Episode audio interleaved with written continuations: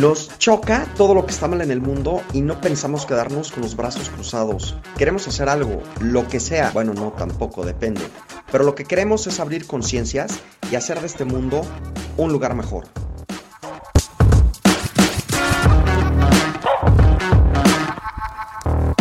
No hace falta ser famoso ni influencer para vivir las hazañas de los llamados haters en las redes sociales. Estas personas ocupan la mayor parte de su tiempo a criticar acciones ajenas. Son especialistas en ver lo malo de cada contenido expuesto en los perfiles, en cada foto y en cada comentario. Tenemos aquí a Leonora Esquivel para hablar del tema y que nos cuente el por qué, el por qué existen estos haters y por qué lo hacen. Bienvenida Leonora, otra vez aquí tenerte es un honor. ¿Cómo estás? Hola, Clau, mucho gusto, Arturo. ¿Cómo les va a todos? ¿Cómo han estado? Me da, me da gusto saludarlos y hablar de este tema que podría parecer divertido y tiene su punto gracioso, pero tiene un trasfondo de violencia, evidentemente, su nombre lo indica. ¿Por qué existen? ¿Para qué existen? Bueno, los expertos dicen que hay un porcentaje muy alto donde son, digamos, creaciones de los medios de comunicación, de las empresas, de los lobbies, de crear lo que se llama bots que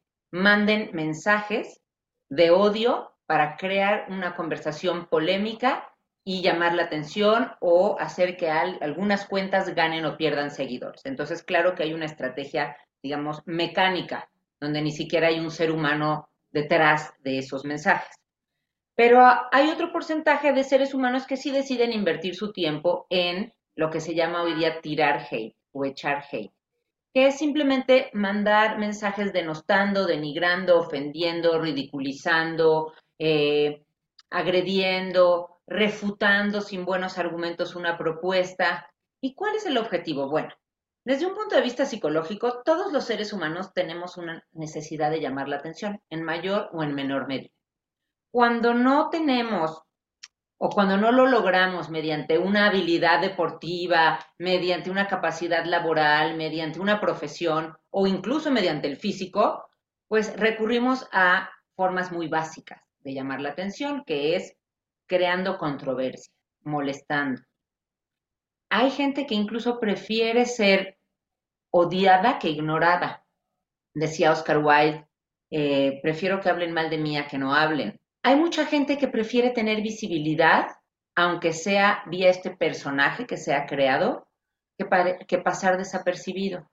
Entonces, esto nos habla de temas psicológicos muy interesantes en esta era, donde básicamente nuestras relaciones humanas son a través de las redes sociales y de mensajes, no tanto cara a cara, porque valdría la pena preguntarnos si estas personas que mandan ese tipo de mensajes se atreverían a decir lo mismo estando en persona de su agredido o de su víctima, por así decirlo, ¿no?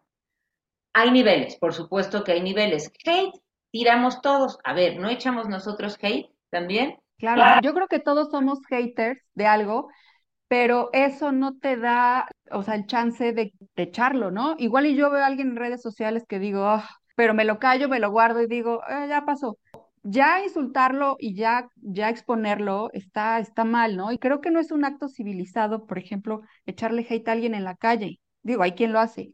Pero yo creo que en redes sociales, como eres una identidad oculta, estás tras un dispositivo, no te ven y se te hace muy fácil y creo que se hace costumbre, ¿no? O sea, se hace un deporte, un estilo de vida, y hay gente que se dedica a eso. Se facilita, se facilita esto y el anonimato siempre nos vuelve un poco más fuertes en ese sentido, ¿no? Nos atrevemos a decir más cosas. Ahora, hay distintos tipos de hate, hay que reconocer. Hay quienes detectamos, por ejemplo, quienes estamos en una causa pública, como el activismo a favor de los derechos de los animales. Uno detecta quién realmente tiene una vehemencia en contra de nuestra postura, ¿no? Y entonces está defendiendo su postura. Pero también detectamos quienes simplemente quieren llevarla contra. Por ejemplo, yo Recuerdo cuando hace, creo que fue un año que salió este video de, de, creo que era Humane Society, de un conejito que hablaba sobre la experimentación con animales, ¿no? Y bueno, ese video tuvo miles de vistas en mi, en mi página de Facebook. Y había los que decían, bueno, pero si no experimentan en animales, ¿cómo van a experimentar en nosotros? O un niño se puede quedar ciego con el shampoo o alguna cosa así, que detectas que es más bien ignorancia pero había un gran porcentaje de comentarios que decían, sí, que se quedan ciegos todos los conejos del mundo. Entonces dices, bueno, eso no es una argumentación, no es ni siquiera una opinión, para mí es una pérdida de tiempo y unas ganas de crear algo que sí logran crear, que es que haya alguien que les conteste, pues mejor que te quedes ciego tú y toda tu familia. Y entonces otra persona responde, no, no es bueno desearle el mal a los demás. Los defensores de los animales tenemos que ser buenas personas. Y entonces se distorsiona completamente el objetivo de la publicación, que era difundir un tema. ¿Les gusta pelear? O sea, eh, tiran el hate con estos comentarios con una intención que están enojados y quieren pelear en redes sociales. la mayoría de las veces el tema no les importa nada. O sea, alguien que es capaz de decir que se queden ciegos todos los conejos del mundo, ni le importan los conejos, ni los productos probados en animales, ni las posibles víctimas de haber usado ese producto. Lo que quieren evidentemente es provocar. Es lo que les digo, una cosa es detectar cuando hay un comentario ignorante, ahí sí hay que responder, no, mira, en realidad la experimentación no es tan necesaria en productos de belleza, higiene personal, porque bla, bla, bla. Entonces estás educando a alguien, estás informando. Pero cuando alguien dice semejante bobera, está netamente provocando. Y lo terrible es que siempre hay gente que cae en las provocaciones. Entonces, muchas veces, claro que hay niveles de provocaciones. Hay una como esta que es muy elemental, pero hay otras que nos llegan más profundamente y nos activan el deseo de refutar. Entonces, hay que tener mucha atención cuando el interlocutor es alguien que de verdad está defendiendo un punto, aunque sea diferente al nuestro, o cuando es un provocador. Y todos nosotros siempre caemos en la tentación de voy a contestarle al hater, ¿no? Porque también activa nuestro propio hate. Y a todos nos gusta pelear. Sí, sí, sí nos gusta pelear por cosas pequeñas o grandes, porque pelear es parte de algo muy natural en los seres humanos, en los mamíferos y en las aves, que es la agresión. Y la agresión no es mala. La agresión tiene que ver con instinto de supervivencia. ¿Por qué nos sentimos agredidos? Eso ya depende de nuestra historia individual. Pero el defendernos ante algo que consideramos una agresión es casi automático. Cuando alguien en el tránsito, pensemos, nos dice, eres un imbécil, casi nadie se queda en Buda de pase, señor, ¿no? También nuestro instinto es como, tú más, o pues tú, eh", ¿no? Porque nos sentimos agredidos y el, mecanismo automático de nuestro cerebro es me defiendo. Entonces, en estos casos del hate, de la gente que le gusta provocar, hay que aplicar esta famosa frase de no caigas en provocaciones. Descubre si esta persona realmente te está robando audiencia con su comentario o la está distrayendo del objetivo inicial porque entonces la conversación se va por otro lado completamente distinta, que es ver quién gana, el agresor o el agredido, y entonces entran unos y se hacen dos bandos, los que defienden al que se queden ciegos todos los conejos del mundo y los que dicen, maldito tú y que se muera toda tu familia, y ya se perdió, ya se perdió hablar de la experimentación con animales, por ejemplo. Entonces, es realmente detectar cuál es la intención de quien está mandando este mensaje. O sea, ¿por qué ese hate? ¿Por qué, por qué ese enojo? ¿Por qué desahogarse esa, esa violencia de Porque esa manera. las personas estamos todas muy enojadas. Y cuando vivimos en grandes ciudades como Ciudad de México, estamos todavía más enojados. O sea, vivir en una ciudad de 20 millones de habitantes o más es neurotizante. O sea, uno puede ser un privilegiado porque yo, por ejemplo, me desplazo a mi trabajo en bicicleta, eh, hago mi vida en mi colonia prácticamente, pero pensemos en las personas que se desplazan dos horas en transporte público de ida y dos horas de vuelta, o cuyo trabajo es estar en un estacionamiento a oscuras, por ejemplo, soportando a gente que de pronto, oiga, ta, ta, ta, ¿eh? todos vamos acumulando un estrés y una tensión. Somos demasiados seres humanos en un espacio demasiado reducido y eso genera fricciones. Entonces, estamos enojados por nuestra circunstancia, que aunque seamos privilegiados, es una ciudad y tiene los problemas de una gran ciudad. A veces no hay agua, últimamente ha estado temblando, eh, el tema económico, suben las cosas pero no nos suben el sueldo. Entonces es un fenómeno hoy express donde vamos gestando muchísimo enojo. ¿Cuáles son las formas que tenemos para desahogarlo? Muchas veces es las formas no sanas, digamos. La comida, los atracones. Los atracones casi siempre son una forma de, de no poder resolver emocionalmente un conflicto el alcohol, otro tipo de consumo de drogas, la violencia hacia los más débiles que pueden ser las mujeres, los niños o los animales en nuestra casa. Nuestra propia persona, actitudes autodestructivas. Si a eso le sumamos la historia personal del individuo, también puede haber enojo en nuestra historia por cómo fuimos tratados, por lo que nos ha pasado, etcétera. Entonces, somos seres enojados que no nos hacemos responsables de nuestro enojo. Y nos es muy fácil vomitárselo al primero que pasa enfrente. Y si es una publicación, nos da mucho gusto decir algo donde nosotros nos sintamos aparentemente mejor y haya alguien que pueda confrontar esa energía, porque el enojo no es que sea una energía mala, es simplemente una fuerza distorsionada. Cuando nosotros nos hemos enojado, todos podemos experimentar mucha fuerza. El enojo es vigorizante, ¿no? Sentimos que hasta podemos, ¡ah! ¿no? Y tirar una pared y Hulk. Si esa fuerza no la encauzamos bien, podemos llegar a los golpes físicos, por ejemplo. En las mujeres esto no es tan común y sobre todo en ciertos niveles socioeconómicos. No se ve bien que unas mujeres se agarren de los pelos. En otros niveles socioeconómicos es la forma habitual en que las mujeres resuelven también sus conflictos, con los golpes. Los hombres, y esto es un estudio muy interesante que leí de un neuropsiquiatra que decía que los hombres eh, pueden ser más pacientes que las mujeres porque ellos siempre tienen presente que un recurso familiar e inmediato para ellos es la violencia física. Y entonces se moderan más. Porque si uno ve a las mujeres peleando, puede ser más atemorizante que ver a los hombres peleando, ¿eh? O sea, yo en el vagón de hombres del metro de la Ciudad de México me siento mejor que en el vagón de, de las mujeres. Porque cuando las mujeres pelean ahí, no, no, no, es una cosa terrible porque como estamos entre iguales, pues no tengo miramientos en darte un golpe, en jalarte los pelos, en decirte unos insultos. Los hombres medios se moderan. Es algo natural por parte de los seres humanos, pero cuando esa fuerza no la encauzamos hacia un propósito, siempre se convierte en destrucción, sea hacia afuera o sea hacia adentro. Entonces es importante hacernos responsables de nuestra emocionalidad. Oye, Leonora, y a ti como, como activista vegana y todo lo que haces que es bueno, ¿qué recomiendas hacer? Porque creo que a todos, a todos nos han tirado pero a mí en la vida normal, en la vida real, desde chiquita me han tirado hate por, por no comer animales. Mm. Miren, Instagram me gusta porque es como un mundo de fantasía. Uno elige quién quiere ver y a quién quiere oír y a quién quiere leer y entonces yo solo tengo mundo feliz.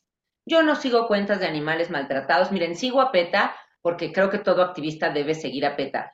Pero de pronto hay unos videos atroces que, bueno, tenemos que ver para saber qué está pasando. Pero yo no me contamino con información de esas inútiles donde video de perrito atropellado y nadie lo está rescatando, ¿no? Como, como para qué nos sirve a todos ver eso.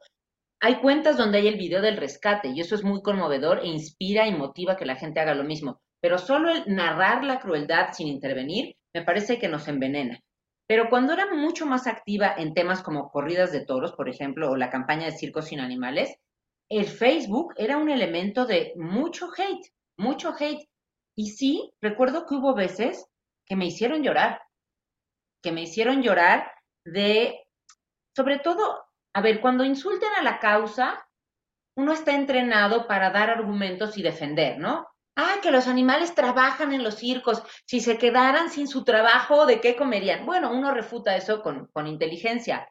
Pero cuando ya es personal, ¿no? Leonor Esquivel se vendió o Leonor Esquivel es una corrupta o cosas que ni siquiera tienen fundamento, aunque uno sepa que no es cierto, sí duele. Sí duele porque ponen en juego una, una credibilidad que respalda un movimiento y porque no deberíamos llevar esto al terreno personal. Si a mí el activista que defiende una causa no me cae bien, yo no voy a quemar al activista. Para mí, siempre los activistas estamos del mismo bando, aunque, como dice la frase, entre los perros también hay razas, es cierto, hay quien lo hace desde un lugar más honesto y más eficaz para los animales, y hay quienes lo hacen desde la deshonestidad, pero yo no voy a perder mi tiempo en atacar a un compañero activista. Si yo tengo tiempo para perder, va a ser para argumentar en contra de un explotador de los animales. no para ensuciar la figura de un compañero, cuando eso en realidad solo deja mal parado el movimiento, lo debilita, porque todos saben que, ay, el movimiento de los animales está bien dividido. Los taurinos no están divididos, los cirqueros no estaban divididos, los maltratadores de los animales nunca están divididos, hacen frente común y aunque tengan sus diferencias, dan una imagen de vamos todos contra esto.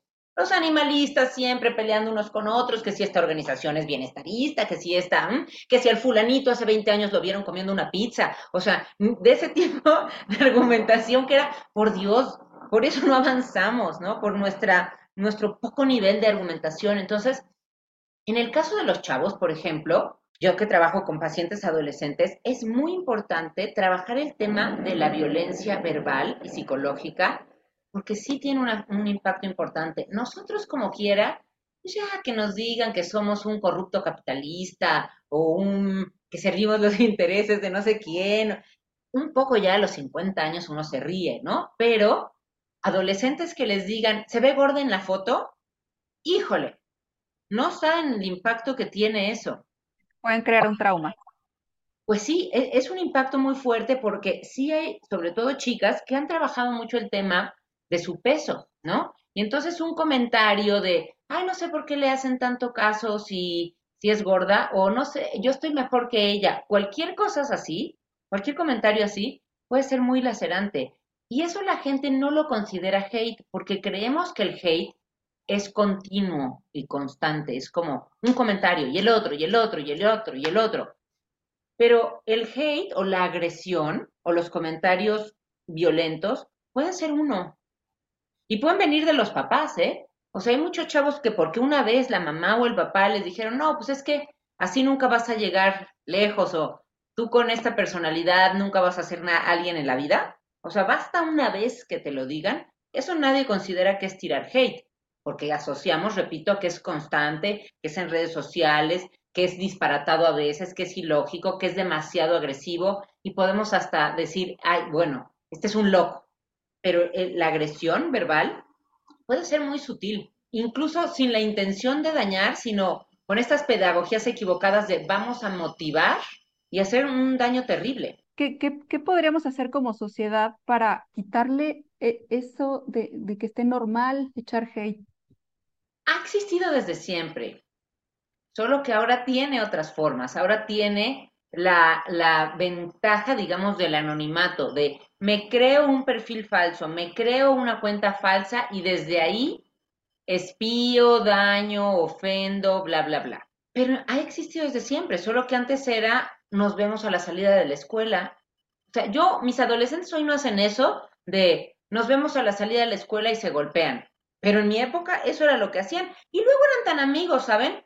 O sea, en, los hombres hay un código como muy extraño de eh, nos damos unos cates y luego vente, compa, echamos unas cervezas. Una, las mujeres somos como de odios de para toda la vida. Si alguien es mi enemiga, es para siempre, ¿no? Pero los hombres resolvían muchos conflictos vía los golpes físicos. Y yo creo que hasta era mejor, de verdad, que esto de te voy a bulear los seis años de la escuela y voy a hacer tu vida escolar una pesadilla porque entonces ya no soy solo, sino que soy legión, porque me junto con otros amigos, te meto a chats, te saco de los chats, en los chats te ignoro, en los chats hablo mal de ti, subo una historia que sé que te va a ofender, te etiqueto en una historia para que veas lo que estoy haciendo que sé que te va a doler. O sea, ojalá todo fuera como tres golpes a la salida de la escuela y luego tan amigos, a esta constancia de te voy dañando, te voy ofendiendo, te tengo en la mira, ¿no? Y esos son los mecanismos que fomentan las redes sociales. Y claro, por más que ahora esté esta cultura de la tolerancia o la inclusión, el problema no se ha abordado desde fondo, que es por qué estamos tan enojados. ¿Qué nos tiene tan enojados? Porque alguien que no está enojado existencialmente no tiene necesidad de andar echando hate. O sea, una cosa es pelear y ponerte a defender tus derechos como lo estoy haciendo yo ahorita con el seguro de mi coche o cuando ves una injusticia que te vuelves pues vehemente en alegar algo, pero eso no es tirar hate. Tirar hate implica el ensañamiento continuo y repetitivo hacia una persona, sea por sus características físicas, por su estilo de vida o por una convicción que tiene. En el entorno de, de los adolescentes, cuando son niños y, y, 10, 11 años absorben los padres, ¿no? Y absorben el entorno. O sea, si ven el patrón, como tú decías, un comentario que los puede marcar o la madre o el padre, que muchas veces eh, cometen, cometen esos, esos errores. Yo no tengo hijos, que, que yo sepa, este, entonces, eh, pero, pero Klaus sí tiene, muchos tienen.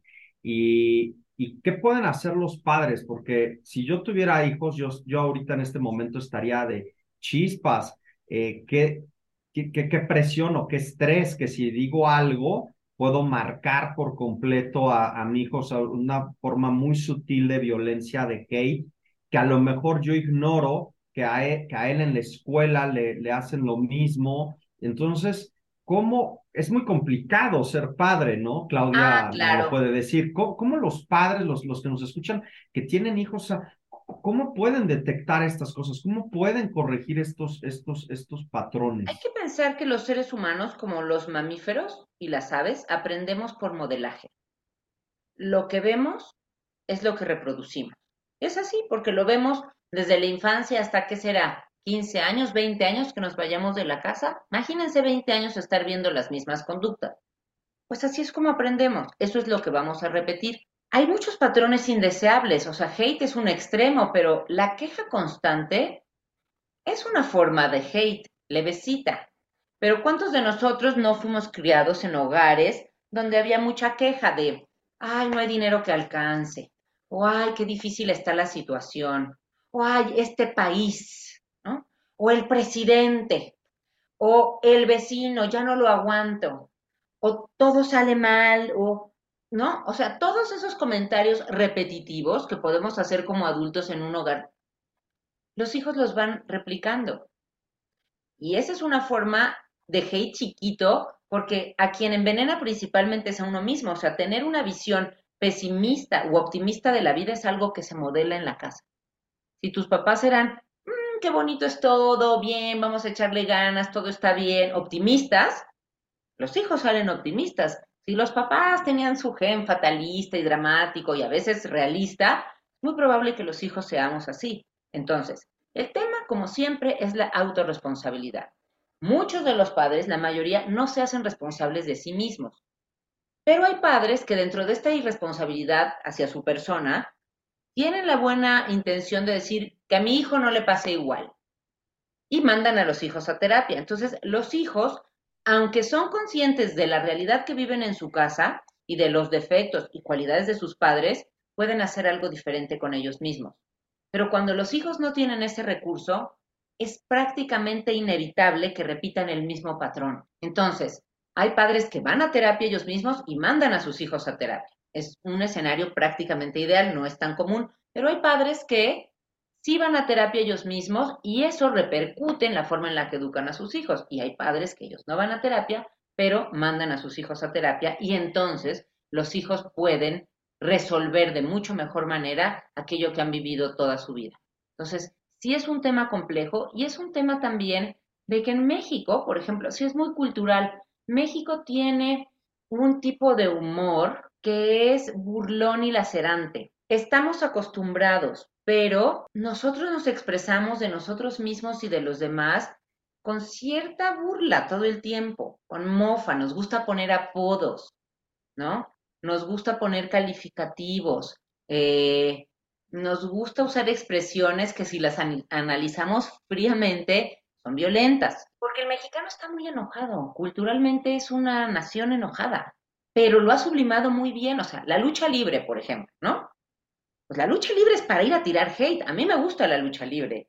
Y cuando voy es terapéutico y yo veo a la gente que va ahí y es como su terapia de mátalo, cosas que nunca desearíamos en la vida real ni nunca ejecutaríamos, pero ahí la gente está volcada en mátalo, mátalo. Y es una idiosincrasia del mexicano, ¿no? Ir a ver es, pero nuestra idiosincrasia no es, por ejemplo, la tauromaquia ha sido impuesta, ¿no? Pero no es un lugar donde la gente vaya a echar hate.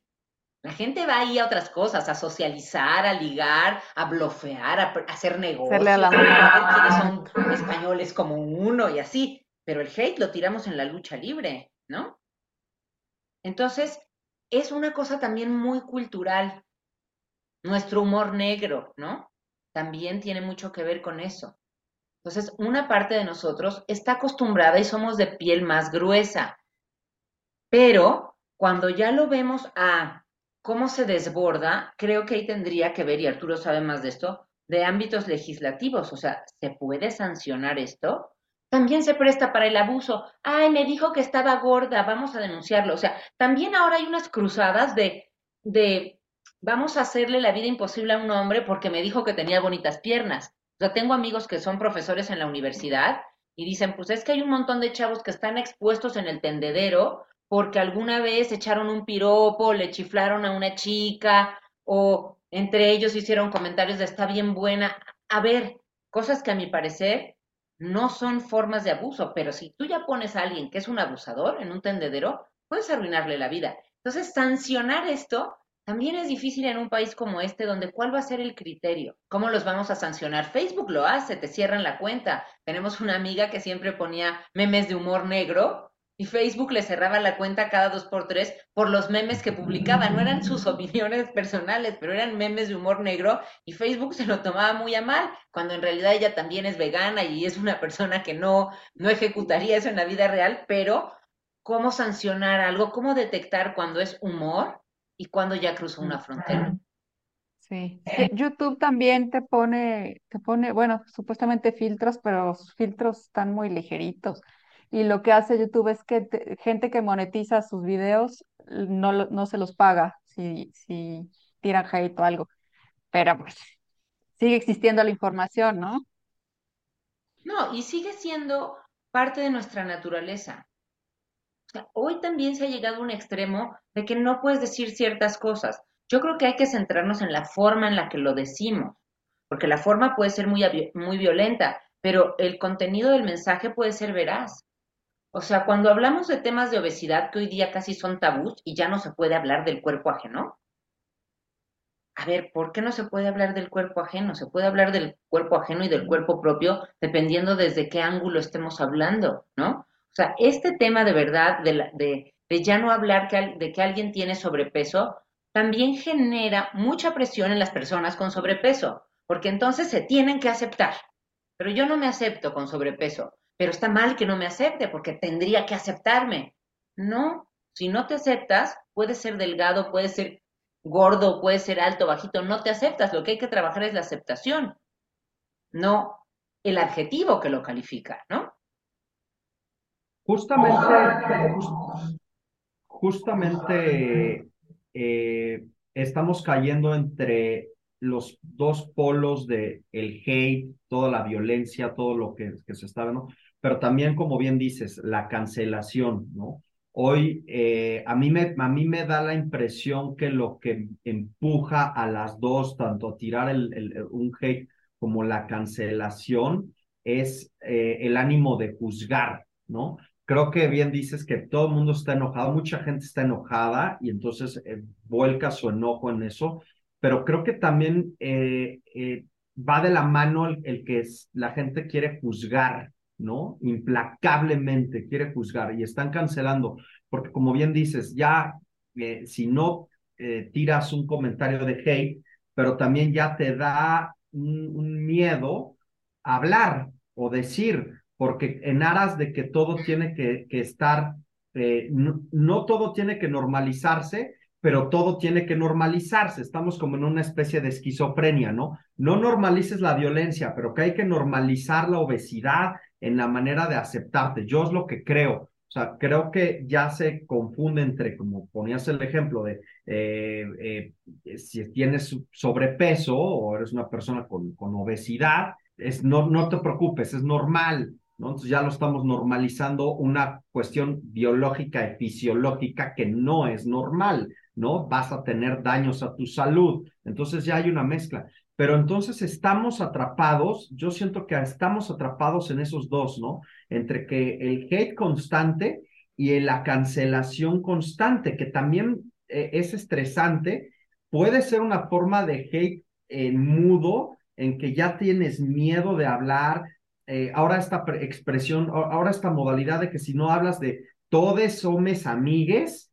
eh, si no utilizas el E, que a mí en lo particular será por mi edad, pero me niego a hacerlo y no lo haré, eh, aunque se molesten muchos de los, de los haters que nos escuchen, pero respeten mi edad, eh, pero, pero sí es un, un, estrés, ¿no? Y entonces te tiran un hate, ¿no? Los que se quejan te tiran un hate porque no eres incluyente y tú ya tienes un estrés de no utilizar ese lenguaje. Entonces, vivimos en unas, tú consideras que sí estamos en una especie de una esquizofrenia social que en el fondo realmente la gente, la sociedad no sabe ni qué quiere ni hacia dónde va, bandazos de violencia de hate, pero bandazos de inclusión que ya se vuelve la Inquisición, porque parece ser que ya se volvieron la Inquisición si no usas este tema de las inclusiones. ¿Es una esquizofrenia global lo que, lo que estamos viviendo? Los seres humanos siempre hemos juzgado. Eso también es, es natural. Pretender que no vamos a juzgar es forzar una naturaleza. O sea, todo el tiempo estamos emitiendo juicios. Esto me gusta, esto no me gusta, esto se ve bonito para mí o esto me parece agradable a mí. Todo el tiempo estamos juzgando, pero pareciera que ahora esos juicios, o la mayoría de los juicios, ya no es correcto emitirlos, ¿no? Pero yo creo que no se está atendiendo el problema de raíz, solo se está yendo a la forma, ¿no? Y la forma se queda muy corta, porque no es un tema de si usas la palabra gordo o no. La palabra gordo define a alguien con sobrepeso, ahora le dices grande. No, grande es otra cosa, grande no es gordo. Entonces se satanizan las palabras. ¿Por qué flaco no se ha satanizado? Porque se, se sigue asociando que flaco está bien. Flaco también puede tener una connotación despectivo, ¿no? Lo correcto sería delgado. Pero nos hemos centrado todo el tiempo en la forma. ¿En qué palabras estamos usando? Esto del lenguaje inclusivo de la, la E, y de verdad es falso, porque eso no te hace una persona inclusiva o incluyente. Esa es una moda que yo confío que va a pasar, porque incluso muchos jóvenes no quieren entrar en eso. Como hablar en F, de verdad es como hablar en F. Vamos a jugar a hablar en F, porque además es complicadísimo estar traduciendo que es lees los y luego es gramaticalmente incorrecto, perdón. O sea, ahora que se dice em, les saludo con cariño. No, no es les saludo, es los saludo con cariño. Entonces, claro, tiene que ver con la edad y hay gente más joven que está dispuesta a jugar al lenguaje incluyente, pero no necesariamente está dispuesta a lo que realmente implica la inclusión. Desde luego que las nuevas generaciones están creciendo con una escala diferente de valores. Para ellos es mucho más normal o se han normalizado más ciertas conductas o comportamientos que para nosotros era más extraño. Pensemos en las preferencias sexuales. En nuestra generación todavía era como, ¿viste? Se agarraron de la mano dos hombres y nos da risa. Para los chavos de hoy pueden verlo y no cuchichean. Y no es porque esté mal cuchichear, es porque para ellos vivir la sexualidad así está más normalizado. Ahora hay chavos heterosexuales que se pintan las uñas. En nuestra época eso era una condición sine qua non de que era un homosexual. Hoy día no necesariamente, ¿no? Entonces, se están normalizando cosas que me parece que esté muy bien que se normalicen, pero otras se están fingiendo normalizar sin que realmente la sociedad lo haya aceptado como, ah, esto es realmente normal. Entonces tenemos que fingir que es normal. Entonces tenemos que cuidar cómo decimos las cosas. A ver, los temas de, sobre, de sobrepeso o de obesidad no son normales. ¿Por qué? Porque no son sanos. No tiene que ver cómo se ve. No hay salud en el sobrepeso y en la obesidad. No la hay. Entonces, tampoco se puede ignorar esos temas y decir, no se habla del cuerpo ajeno. Sí, no se habla con odio del cuerpo ajeno, de acuerdo, pero sí se habla porque puede haber un problema de salud. Y puede ser que con este afán de aceptarlo y normalizarlo no se está atendiendo una posible enfermedad. O, desde luego, un tema emocional, porque tanto la extrema delgadez como el sobrepeso tienen que ver con trastornos emocionales. Entonces, la raíz de todo esto siempre es emocional, en, en, el odio, en la comida, en la sensibilidad, en el civismo, en la falta del mismo, siempre hay un componente emocional que lamentablemente no se atiende. Yo lo veo con personas de bajos recursos que quieren ir a terapia, no hay forma. No hay forma, no hay dónde vaya alguien a terapia pagando 200 pesos.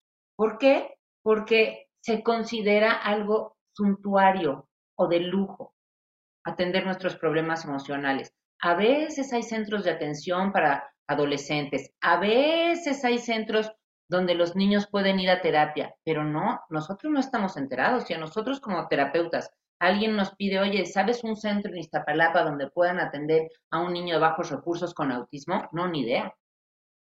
Entonces, mucha gente queda fuera de la salud mental, de la salud emocional. Y si su entorno es violento per se, si ubicamos a alguien en colonias donde la violencia es habitual, aunque no seas violento, te enseñas a ser violento para defenderte. O vives en un estado de alerta permanente de a esta hora ya no puedo salir de mi casa, o que mis hijos no salgan, o mis hijos ya no pueden jugar en la calle. Entonces, la, la violencia, claro que está permeando nuestra sociedad, y lo vemos también con las películas, por ejemplo, ¿no? Que antes era muy claro la edad en la que los niños podían ver ciertas películas en el cine.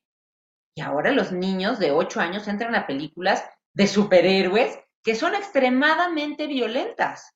Y eso es la normalización. Los videojuegos son normalmente violentos. Y los padres compran esas consolas y esos videojuegos. Entonces, sí, se está normalizando la violencia como una forma de relacionarnos. Como comentaste hace ratito, todos juzgamos y no vamos a dejar de juzgar ni emitir juicios de nuestra vida diaria y en todo, pero hay que tratar de no emitir juicios ofendiendo, ¿no? Sea, eso eh, eh, en cuestión de juicios. Y en cuestión del hate, pues yo creo que nada más nos queda pues aprender a lidiar con él y aprender a que no nos afecte, ¿no? Para eso hay terapeutas como tú que te pueden dar una guía, ¿no? O sea, si ya te está afectando en, tu vida diaria, el otro día vi a una niña que subía fotos y le empezaron a echar hate que, que porque tenía el cuello corto. Entonces le crearon un, un trauma que acabó en terapia porque ahora no se saca fotos, este, casi casi desde aquí por el cuello corto. Ah, ir a terapia es un lugar a donde vas a construir nuevas perspectivas. No tienes que estar en una crisis, no tienes que estar mal, no tienes que tener un trastorno psicológico, sino es un lugar para construir nuevas perspectivas. Y que los adolescentes vayan a terapia me parece fantástico porque la adolescencia es una segunda, una etapa donde tenemos una especie de segunda oportunidad. Todo aquello que nos dañó en la infancia, donde teníamos poquísimos recursos para sobrevivir psíquicamente, lo podemos salvar en la adolescencia. Ir a terapia cuando eres adulto, claro que ayuda, pero tienes más años repitiendo patrones. En la adolescencia es cuando empiezas a construir tus patrones. Y si empiezas a ser consciente del patrón al que tienes tendencia y a construir unos patrones mejores, porque todos tenemos patrones, tu vida va a ser más sencilla. Pero claro, los chavos dependen económicamente de los padres, de que los padres quieran facilitarles un espacio terapéutico. Pero las escuelas, miren, pensar en las escuelas es, es muy complicado y yo que tengo pacientes en escuelas de nivel socioeconómico alto, no es una buena educación en cuanto a valores y en cuanto a civismo. ¿eh? Entonces, tampoco la esperanza va a estar puesta ahí. Es el hogar. Es el hogar, es lo que vemos en nuestra casa. Entonces, padres responsables de sí mismos van a ser hijos que sean también responsables de sí mismos porque es un modelaje. Y si tú no puedes responsabilizarte de ti mismo o no crees en que sea valioso hacerlo, al menos dale a tu hijo la oportunidad de que así sea. Porque esos chavos, uno, tienen más herramientas y más recursos para construir su bienestar. Dos, no caen en provocaciones como estas tan fácilmente ni se relacionan de maneras provocadoras. Y tres, pueden resolver sus conflictos propios de su edad más rápidamente. Entonces, sí, un acompañamiento en la adolescencia a mí me parece fundamental y como adultos, reconociendo que vivimos en sociedades bastante violentas, en ciudades que pueden ser muy violentas o agresivas, tener espacios individuales donde contrarrestemos esa violencia. Meditar, hacer ejercicio, oír música tranquila, eh, hacer manualidades, leer, o sea, cosas que pueden ser consideradas de viejito o aburridas, de verdad generan mucho sosiego. Y es una, un contrapeso a una vida que es cada vez más rápida y más inmediata, donde todo el tiempo estamos pegados al teléfono, enterándonos de qué pasó, qué están haciendo todos, viéndonos fotos, filtreándonos para vernos mejor, enterándonos de chismes, embruteciéndonos en el TikTok. O sea, claro que hay muy buena información en esas redes sociales también, pero no, la, no, no las usamos para cultivarnos generalmente, ¿no? Las usamos un poco como ocio. Entonces, tener también espacios de contemplación, de recreación, de actividades creativas, es un contrapeso sin duda a una sociedad violenta en la que vivimos. ¿Dónde te pueden encontrar? Por si quieren hacer una consulta contigo. Por supuesto, mi página es leonoresquivel.com. Ahí hay informes sobre mí, sobre el tipo de terapia que manejo. Eh, esa es mi red social principal en Instagram. No subo cosas terapéuticas, estoy como arroba leonoresquivel y en TikTok sí estoy exclusivamente como terapeuta y es doctoradra.leonoresquivel. Entonces, búsquenme en leonoresquivel.com si les interesa. Eh, no me vayan a escribir para tirarme hate, que ya me pasó en TikTok con algo que escribí, me echaron hate, pero hay que ignorar un poco eso, hay que tener un poco la piel más gruesa. Pero creo que sí es importante, si ustedes sienten que están necesitando un acompañamiento terapéutico porque se sienten muy enojados a nivel a veces irracional de, pues es que no me ha pasado nada, pero yo estoy enojado, pueden ser enojos desde la infancia, enojos muy viejos. Desentrañemos esos misterios, construyamos herramientas para vivir mejor y si tenemos hijos adolescentes que los vemos un poco molestos, que también es una característica muy típica en una etapa de la adolescencia, estar como rebeldes y enojados, démosle la posibilidad de que tengan un espacio de desahogo, de qué les está pasando, porque para ellos también es muy agobiante no entender por qué se sienten así. Entonces, a ellos les arroja mucha luz el saber de, ah, es por esto, acomodar sus emociones. Muchas Oye, gracias. Leonora, pues, no, gracias a ti. Estamos abriendo la tercera temporada contigo. Toda esta temporada vamos a tocar este tema del hate con diferentes personalidades que ya estábamos agendando, pero qué mejor invitarte a ti para, para abrir esta temporada y para ayudar, ¿no? Para ayudar, que es el objetivo de este proyecto. Me da mucho gusto, como siempre, un gusto. Gracias por su paciencia para cuadrar mi, mi agenda con la suya. Muchas gracias, que estén bien. Adiós. Síguenos en Instagram en arroba loshaters.podcast y dinos qué te pareció este episodio. También síguenos en Spotify y deja una reseña en Apple Podcast. Con esto nos ayudas a seguir actuando para hacer de este mundo un lugar mejor.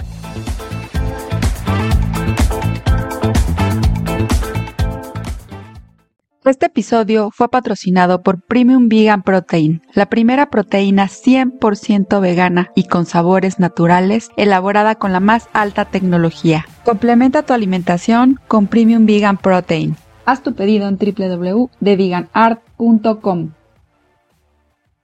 Este episodio es patrocinado por el consultorio virtual de nutrición powerrule.com, en donde juntos podemos crear una alimentación consciente y sin restricciones ni mentalidad de dieta, que ames, disfrutes y puedas llevar a largo plazo.